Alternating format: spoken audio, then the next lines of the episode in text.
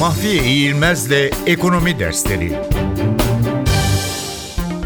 Kamu tercihi teorisi Kamu tercihi teorisi, ekonomi teorisindeki analizler için geliştirilmiş araç ve yöntemleri politik sürece ve kamu sektörüne uygulayan bir teorik yaklaşımdır.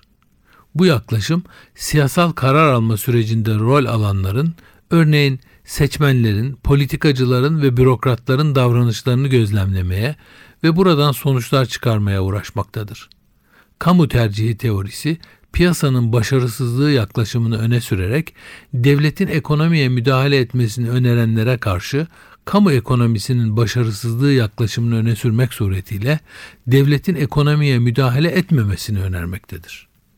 Piyasa başarısızlığını ortadan kaldırmak için devlet müdahalelerinin arttırılması kamu ekonomisinin başarısızlığını gündeme getirir.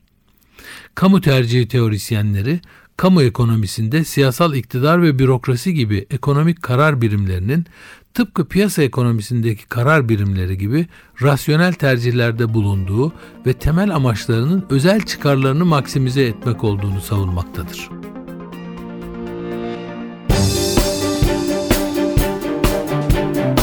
Mahfiye İğilmez'le Ekonomi Dersleri.